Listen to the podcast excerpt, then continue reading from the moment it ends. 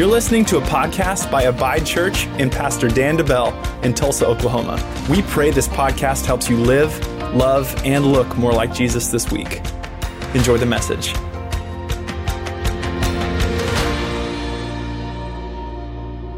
Today, we are continuing in a teaching series that we're calling Increase. And we're talking about how if we want to see increase in our lives in 2023, in this new year, whatever area we want to see increase, we got to do a couple things. Number one, we need to increase Jesus in that area and we also need to decrease ourselves. And all comes from our key verse, which is John 3:30. John the Baptist said this, and he was making a statement, but man, this is such a great principle to live our life by. And John said this in John 3:30. He said, "He, meaning Jesus, he must increase, but I must decrease. He's saying, I have to decrease. I've got to humble myself. That's really what decrease means. I'm going to humble myself. And this principle talks about how when we humble ourselves, we're saying, Lord, not my will, but your will be done. Lord, not my opinion, but the truth of your word be done. I'm going to exalt your word. I'm going to exalt your truth, your will, and not my own. And when we do that, the blessing of this principle is simply this when we humble ourselves and we exalt Jesus, we open the door for God, for Jesus to work more fully in every area of our lives. And we've talked about this, and I've said this statement before, but I'm going to say it again because I think it's really important. Everyone wants increase, right? Everyone wants increase in, in, in their finances, in their marriage, in, in their careers. Everyone wants increase uh, in their health, in their family. Everyone wants increase, but the truth is this few are willing to decrease in order to obtain it. There's a lot of people that want increase, but few people are willing to say, you know what? I'm going to humble myself. I'm going to put my opinions aside. I'm going to put my, my, my dreams aside, my will aside, and I'm going to exalt whatever God has for me in this area of my life. I'm going to follow His word in this area of my life.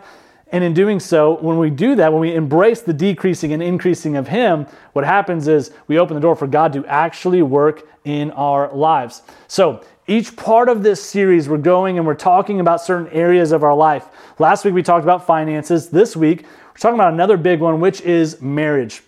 How do we have increase in our marriage? How do we have increase in our marriage?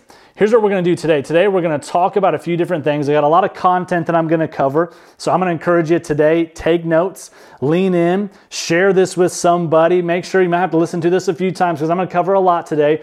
But lean into this, and I promise you, if you do what God's word says to do in your marriage, and you increase God's word in your marriage, you're going to see increase in your marriage, the health of it, uh, the relational side of it, in every part of your marriage. You're going to see increase. But here's the thing: there's, I know there's probably several people or a lot of people watching this right now, and you say, "Well, Pastor Dan, I'm not married." That's okay. If you're a young person and you hope to be married someday, this is a great message for you. You can learn a lot from this. It's going to help you steer clear of some people that aren't going to honor God's word. If you're engaged, even better, hey, listen to this message, engage, lean into it because there's some stuff in here that we're going to talk about. And if you're engaged to someone who's not willing to decrease themselves and increase God's word, then maybe you need to have a conversation. Maybe you need to prayerfully consider your relationship. Maybe you're married today and you'd say, man, our marriage is great. I would encourage you. I'm going to show you some stuff today that's going to that's going to be brand new for you. God's going to speak to me through or to you through me today, and it's going to challenge you. Maybe your your marriage is in a really tough place. Guess what? You are not here by accident. I have some truth from God's word that if you will apply it, and you and your spouse will go to work seeking God, I promise you, you're going to see increase in your marriage. So, you ready? Let's get into it. Point number one is this godly marriage reflects the Trinity. Godly marriage reflects the Trinity. I'm going to lay a foundation here, and based off of this foundation of point number one, everything else will grow. So, out of this foundation, we need to understand what is God's design for marriage. First, let's talk about what is the Trinity. If godly marriage reflects the Trinity, what's the Trinity? Well, we serve a God who is triune, meaning this He is three in one. And I brought a, a graphic here I'm going to show you. It's, it shows you this way. We have a God who is three in one, three parts, but He is one God. He is God the Father. Scripture shows us that He is God the Son, which is Jesus, and He's also God the Holy Spirit. Some people like to uh, say, well, the Holy Spirit's kind of the weird uncle of the group. No, he is uh, included in the Trinity. He is vital to the Trinity. He is three in one.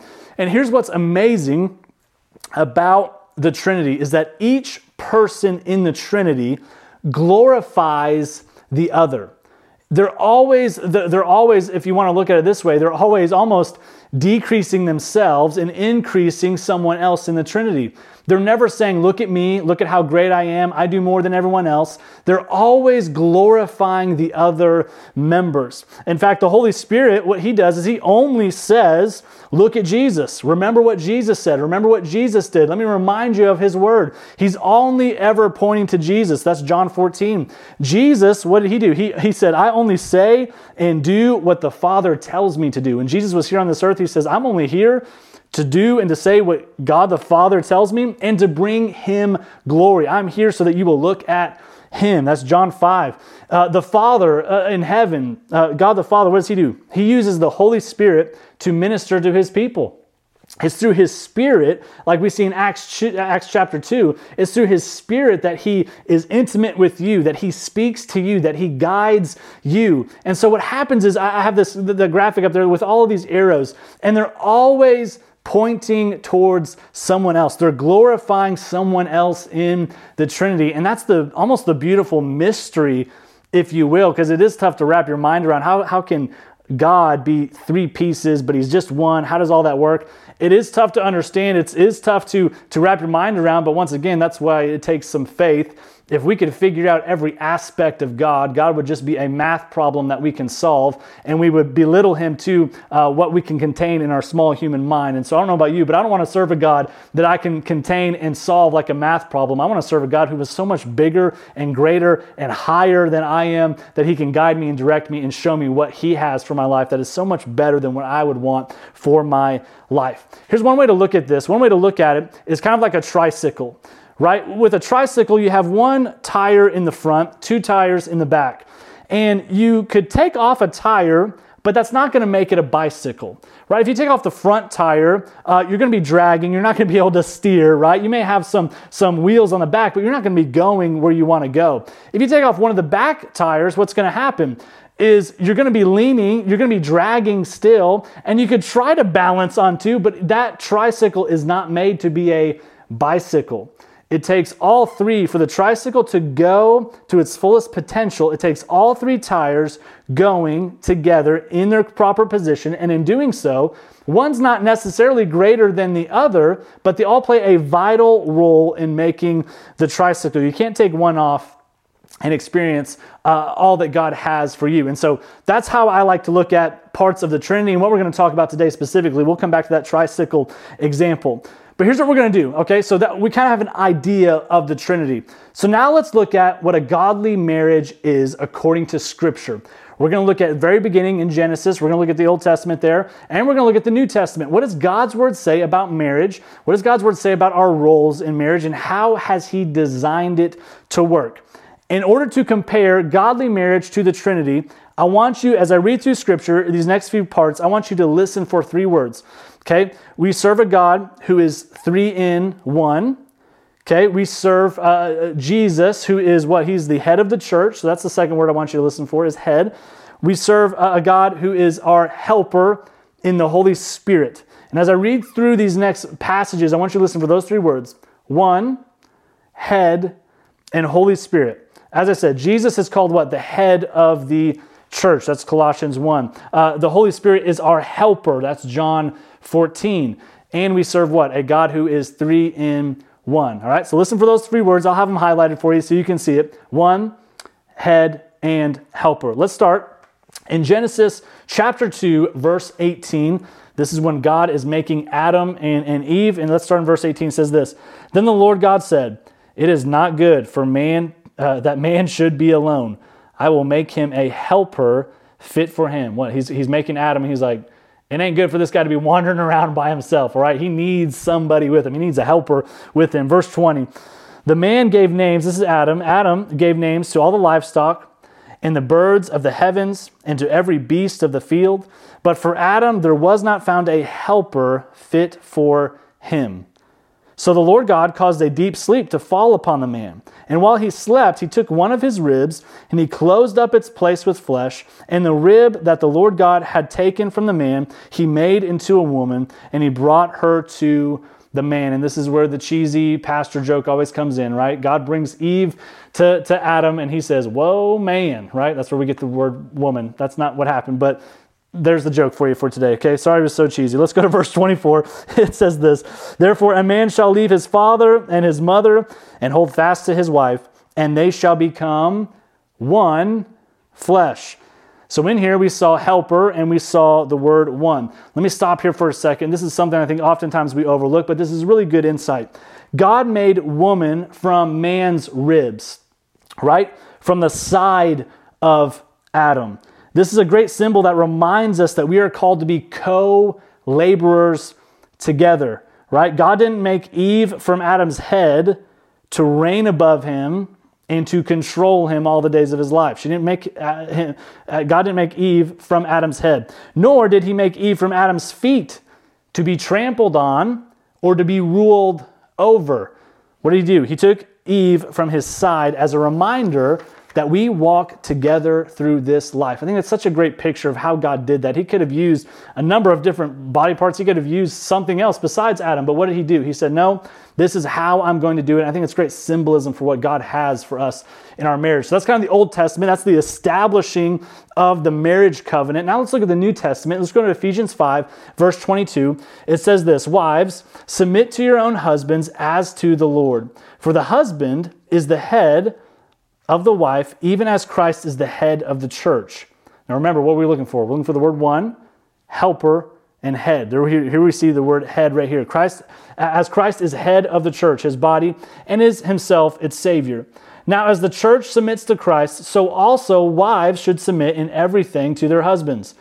Verse 25 Husbands, love your wives as Christ loved the church and gave himself up for her, that he might sanctify her having cleansed her by the washing of water with the word, so that he might present the church to himself in splendor, without spot or wrinkle or any such thing, that she might be holy and without blemish. Here, this gives us a great picture of what it looks like to serve one another in a marriage covenant. But what, are we, what were we looking for? Let me go back to how a godly marriage is like the Trinity.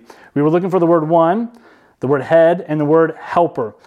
What do we serve? We serve a God who is three in one. Three in one. We serve a God who provides us a helper in the Holy Spirit and a God who gives us an example of leadership as the head of the church. God sets the example for those three things how to be three in one, how to be a helper, how to be a leader as the head of the church. But here's what I want to do is I want to show you the picture of the Trinity we were just looking at God, the Father, the Son, the Holy Spirit. Now I want to replace it with God's design for marriage. We're going to replace that picture with God's design for marriage. Here we see God. God is a vital part of the marriage covenant. That's why when we get married, we have a minister. And what does the minister say? As a representative of God in the marriage covenant, I now pronounce you man and wife. What is he saying? I'm a part of this, not me personally, but as a representative of God. God is a part of our marriage and should be a part of our marriage. What do we see next? We see that the wife is called the helper. Eve was Adam's helper. Why? Because God said, it ain't good for this guy to be left alone, right? He, he needs some help. He needs some guidance. He needs somebody to walk alongside him, not to boss him around, not to be trampled on under his feet, but to walk next to him, hand in hand as they go through this life. And then Ephesians 5 says, Wives, submit to your husbands as the what? As the head of the home, as the leadership of the home, just as what? Christ is the head of the church. So you can see in the Trinity, we have three parts that make up one God. In our marriage, what do we have? God has designed it in a, in a way to reflect the Trinity. Now, in no way am I saying that wives are the Holy Spirit personally. No way am I saying that husbands are Jesus personally. That's not what I'm saying. I'm saying it's just a picture of how these work together. In fact, that's what I want to talk about next is how do these how do we make this work, right? How do we work in our roles according to scripture because honestly this could get messy. Um, and it's 2023, people could be offended whenever you use the word submit, whenever you use some of these kind of strong language, this very black and white language, people could be offended. It could get messy. How do we do it? I'm going to remind you of this. Point number 2 is God's way is the best way. God's way is the best way. when we, when we are going to decrease ourselves and increase God in our marriage, if we want marriage to increase and our relationships to increase, if I'm going to increase Him, I have to acknowledge my way is not the best way. God's way is the best way. That is humbling myself, decreasing myself. So if we want increase in our marriage, we need to increase Jesus and decrease ourselves. In order to do that, here's what we're going to do we're going to look at God's word as the guide to a healthy, God honoring marriage. Look, marriage was God's idea. So he has the playbook. It's just like when you buy something brand new, you buy a new appliance, you're like, how does this thing work? You need a booklet to show you this is how it works, this is how you turn it on, this is how you problem solve, this is how you fix things that go wrong. That's what we need, and that's what God's word is for us when it comes to everything in our life, but specifically for marriage, like we're talking about today. So let's start with it. Husbands, I'm going to start with you first. Husbands, according to God's word, you are to love, to serve, and to lead as the head of the home. It's not my opinion. Let's look at God's word again. Ephesians 5, verse 25. Husbands, love your wives as Christ loved the church, and he gave himself up for her, that he might sanctify her, having cleansed her by the washing of water with the word, so that he might present the church to himself in splendor, without spot or wrinkle or any such thing, that he might be holy and without blemish. Okay, let's talk about this for a second. Husbands, love your wives as Christ loved the church. How does Christ love the church? For me, I can pick out three specific things. There's a lot of different ways that uh, Christ loves his church, loves his people. But I would say this through sacrifice, through service, and through presence. Let me break that down really quick. So, husbands, how are you to love your spouse through sac- it's the same way through sacrifice, through service, and through presence. The first is sacrifice. What did Jesus do? Jesus laid down his life for the church. He laid down something for the church.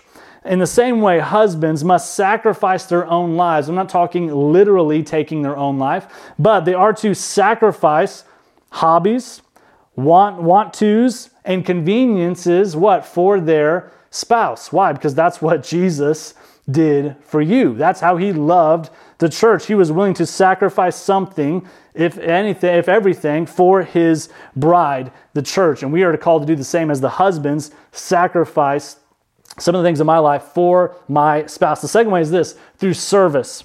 Jesus, what did he do? He washed feet.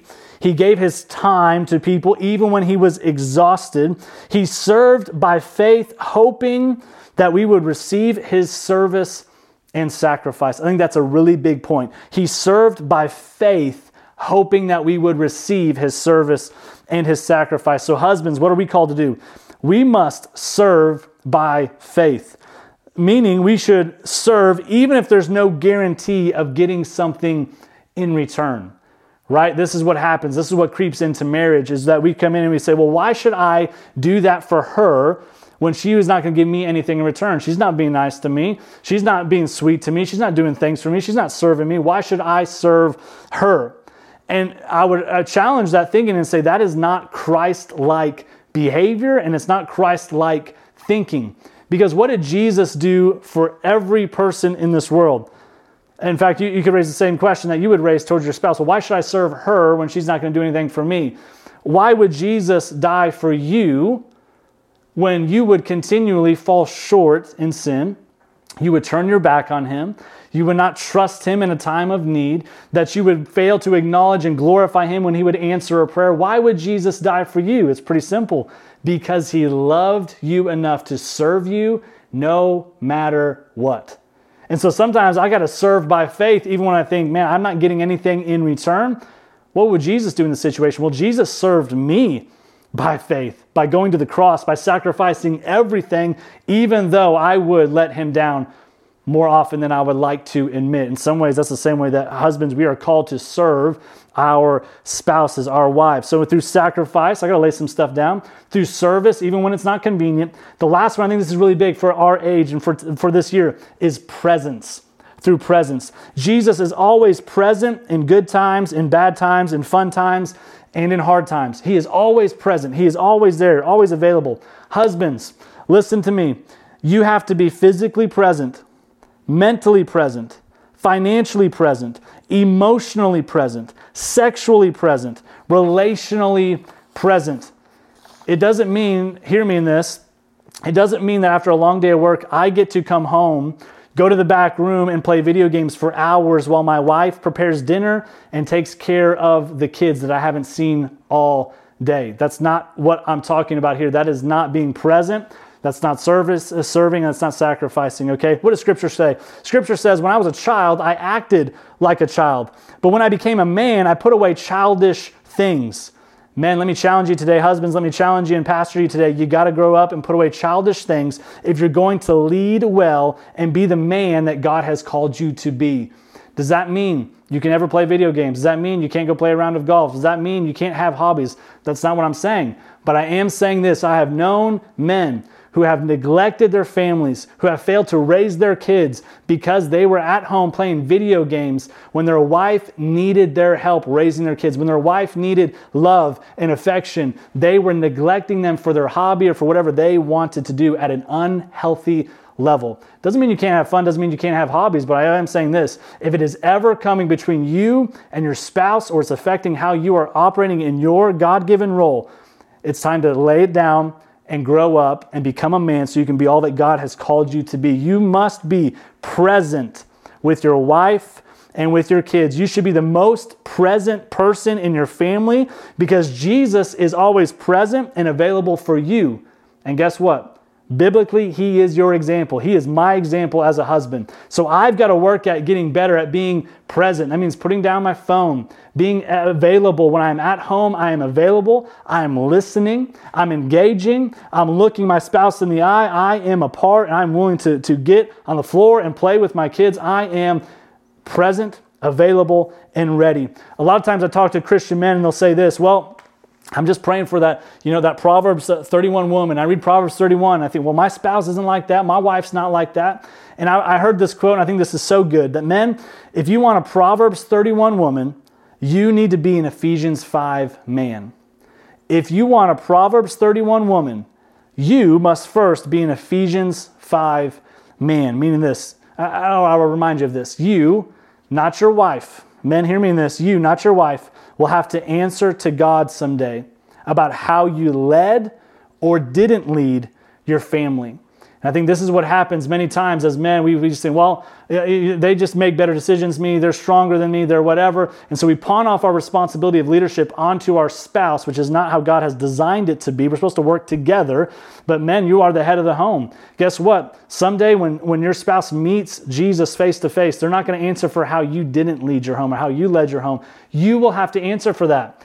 It does work the opposite way uh, you know, wives, you do have to allow your husband to lead, especially when he's operating in a godly manner. He's doing what's best, what he thinks is best, believes is best, that God is showing him for your family. You do need to honor him because you will answer for not allowing him to lead. But man, I'm speaking to you specifically. You will have to answer for how you led or you didn't lead your family someday when you get to heaven. You see Jesus face to face. So you love and you lead your family like Jesus loves and leads the church. How?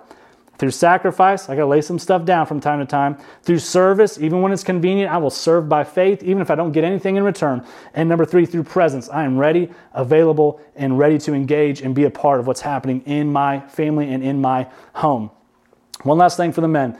Men, you will be held responsible for what culture you build and allow to be built in your home, what sin you allow in your home, what you allow on your kids' TVs and your kids' TV shows, what you allow them to watch. If it's against God's word, you will be held accountable for that. And so, this is why God makes it clear look, there's an order to things, and you have a job to do. Lead and lead well, just like Jesus leads and leads well. Now, let me talk to the wives. Wives, according to Scripture, what do we see? You're called to help and to submit to their husbands. All right. Now, before we get offended here or anything like that, please don't.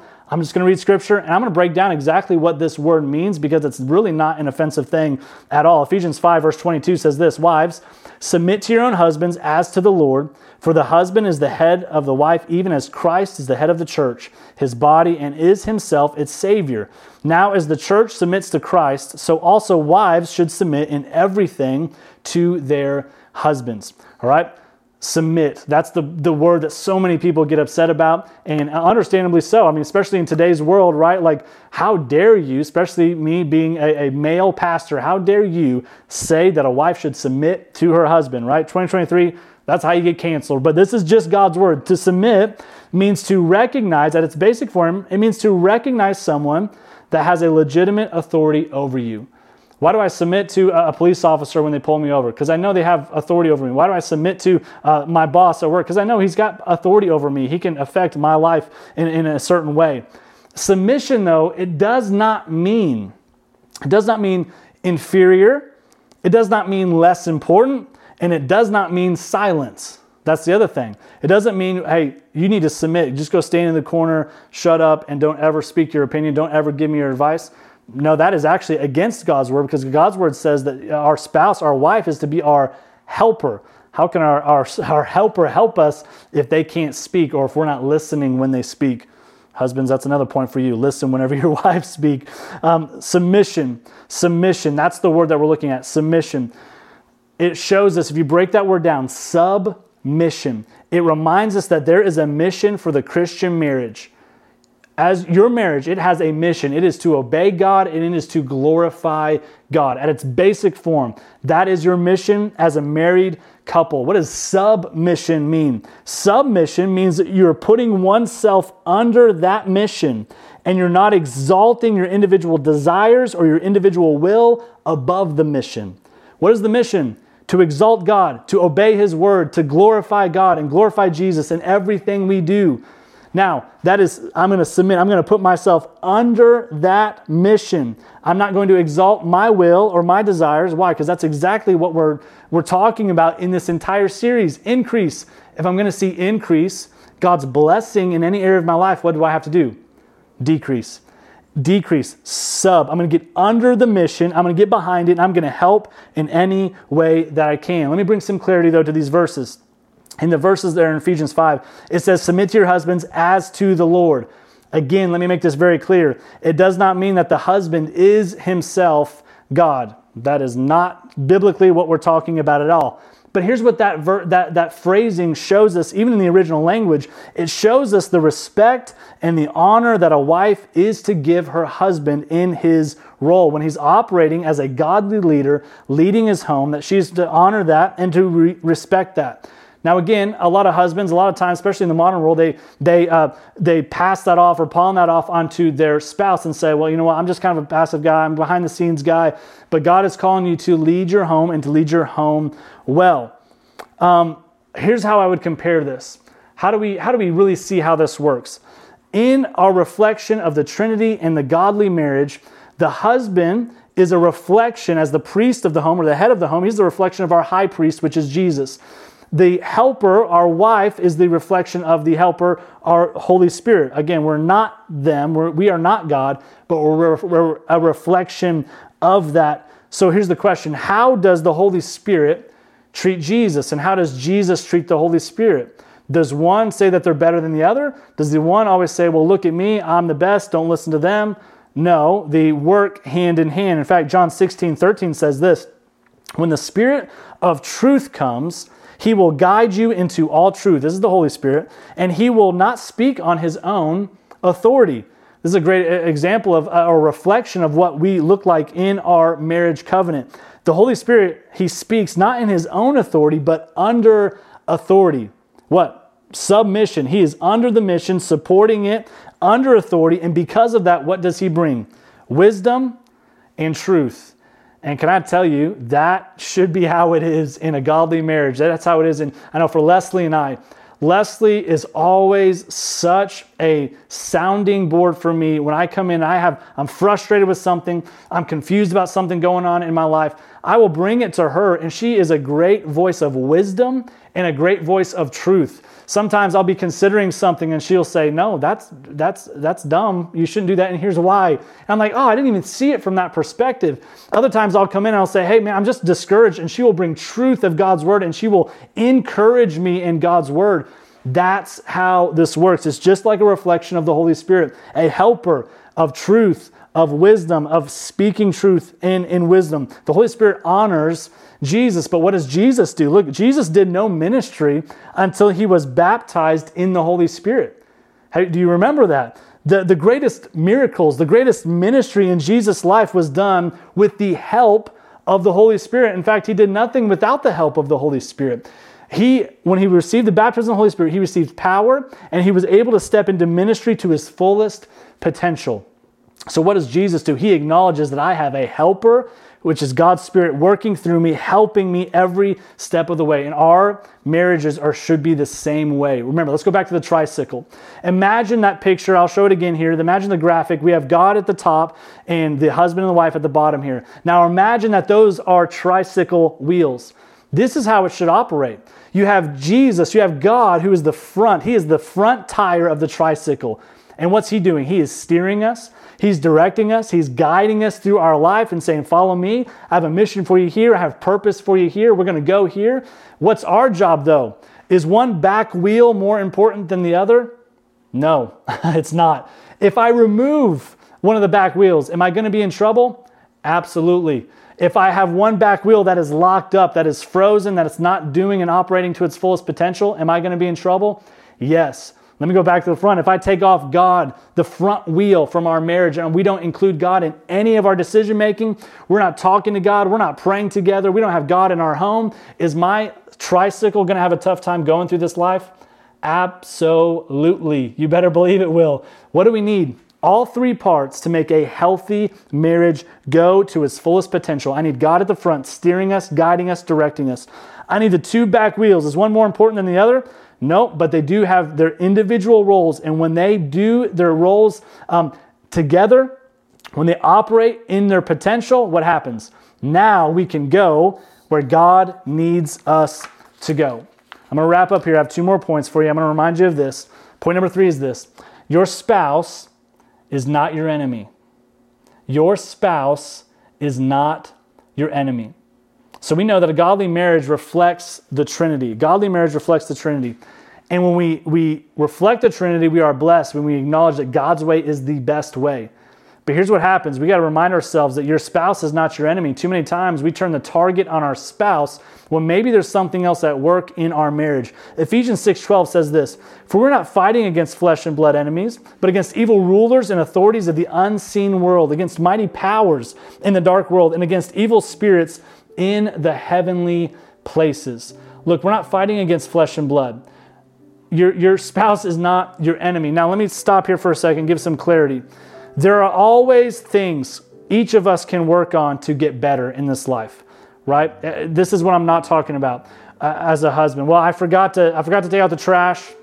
And, you know, hey, I'm not your enemy, okay? I forgot to take out the trash. The, the devil's just attacking our marriage, okay? He's just coming after me. He's just causing me to forget to take out the trash. He's causing me to overlook that pile of trash to take it out without ever being asked to do it. That rotten devil, he's just coming after us.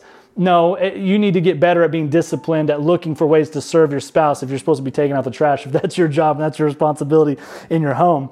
Uh, it's not, well, I got together with my friends and, you know, I just started telling my whole group of friends what an idiot you are as a spouse. Man, that rotten devil, he's just trying to attack our marriage. No, maybe we're sabotaging our marriage because life and death are in the power of the tongue and we're speaking death over our spouse in front of other people. Think about it again. Let's go back to the, the opportunity of Jesus and the Holy Spirit. Would they ever badmouth one another? No. They glorify one another. Now, if you have serious concerns with your spouse, you need to talk in private with a pastor, with a counselor, with somebody, maybe somebody that's in your life, um, a, a family member that you can trust that's going to give you godly wisdom? Not just to talk to badmouth your spouse, to talk to figure out how we can decrease ourselves both spouses and how we can increase Jesus in our marriage. Each it's each spouse's responsibility to live in their God-given role. It, we can't pawn that off on one another or blame it on the devil. That's not what I'm talking about. However, the devil hates godly marriage because as we just learned, it is literally created in the image of God. God is 3 in 1. Our marriages work best when it's 3 in 1. Us God working together in this covenant relationship. And so I, I, would, I would prove it to you this way When did the devil show up in the story of mankind? After marriage was established. When did the devil show up in the story of mankind? After marriage was established. Because, and here's the thing because of the devil's deceit, what happened? Sin entered the world. And the curse of sin tries to bring division in marriages. But we have to remember our spouse is not our enemy. Sometimes we're fighting against things that are brought in by sin, and the devil will try to divide us so he can conquer us. He's going to try to divide us, cause division, so that we have constant strife. We are working against things that the sin has brought into this world. Let me remind you, there's a curse that comes with sin. We see it in uh, Genesis 3, verse 16. This is the curse for the, the woman, specifically for Eve. Uh, God says this Your desire shall be your husband and he shall rule over you. Now, first, this may not sound like a curse, right? Is it a bad thing for me to desire my husband? That doesn't sound bad. But here's when we look into it, the original language, the word desire is the same word in the original language used in Genesis 4 7 to describe the desire of sin to master over Cain. It's the same word used to desire sin, how it wanted to master over Cain. So here's what we're seeing. Because of the curse of sin, Eve would have to fight a desire to master her husband. That's the curse. She would have to fight a desire to master her husband, a desire that works against God's ordained order for the home. But isn't this what we see in the world today?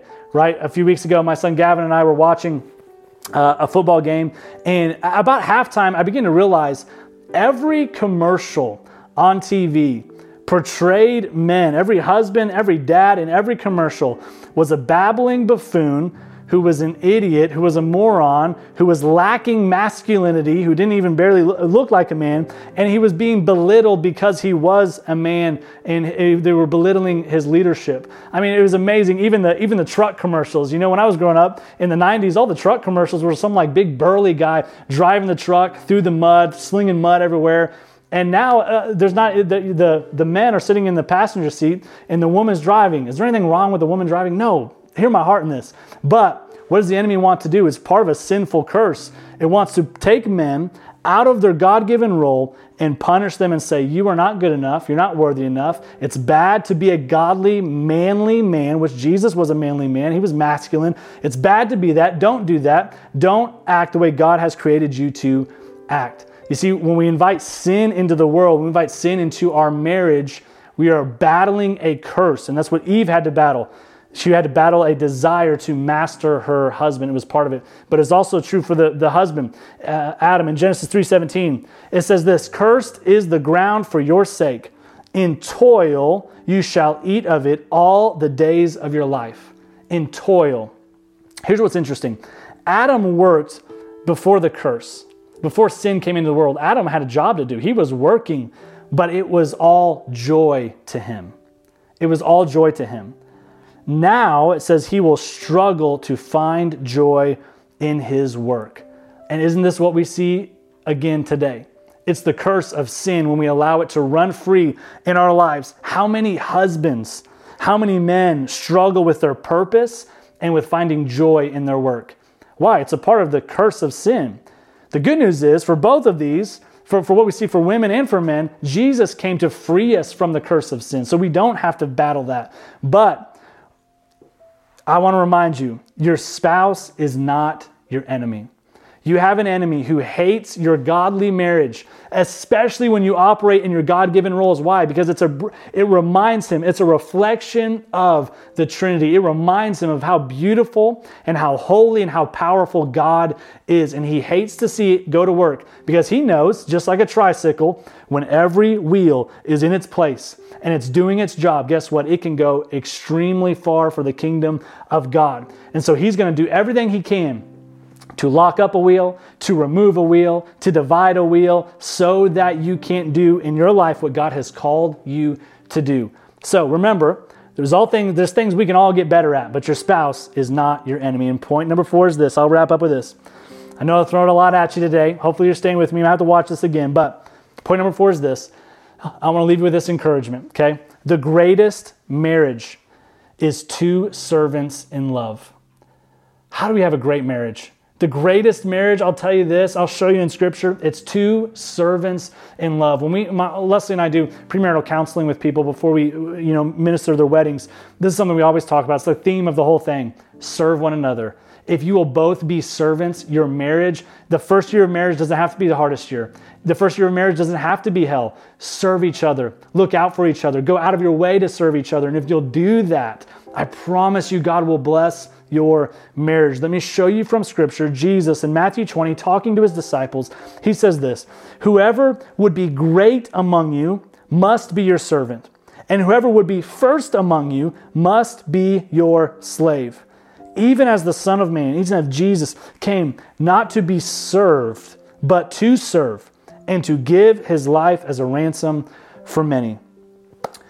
If you want a great marriage, Hopefully you do. Do you want a great marriage? What does Scripture say? Become a servant. Become a servant. Serve God first. Serve your spouse second. Serve your kids third. And serve everything else after that. Everybody else is after that. But if you will do those three things in that order God first, spouse second, your kids third, God will move in your marriage. He will bring increase in your marriage, health in your marriage, love in your marriage, and you will see the goodness of God in your relationship. If you want to be a better spouse, if you want to be a better servant, what do we have to do? Become a better follower of Jesus. How do I, how do I, it's not natural for me to want to go out of my way to, to, to help my spouse or to do those extra things around the house or to, to, to, you know, I don't think of certain ways. Look, look, if you want to be a better servant, be a better follower of Jesus. Because it's just like in the natural. When you spend a lot of time with someone, what happens? You become more and more alike, right? It's the same way with Jesus. The more time you spend with Jesus, the more you become like Jesus. And here's what's amazing. If you've met Jesus personally, you know this to be true. If you met Jesus, the, the Jesus of the Bible, the true Jesus, everyone that knows Jesus personally, really, loves to serve Jesus.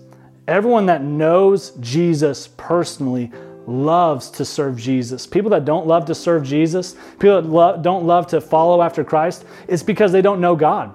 They don't know His love. They've never really experienced it. Maybe they got uh, God misrepresented to them by the church or by a pastor or by something in their past, by a parent. Look, and when you know Jesus personally, you love to serve Him.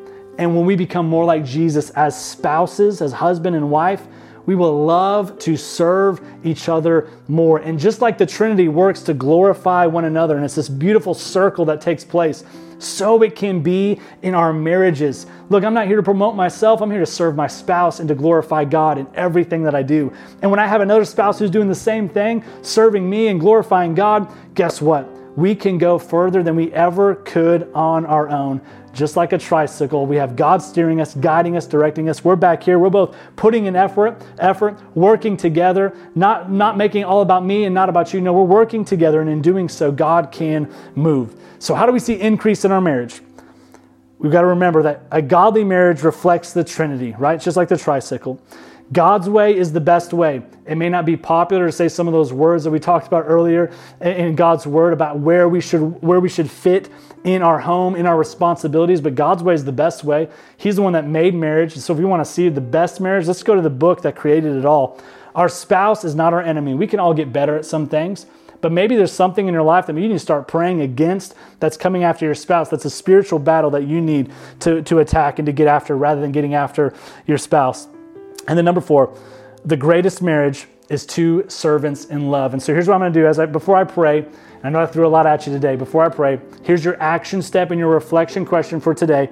The action and reflection is this: Ask your spouse, "What's one thing I can do to serve you better this week?"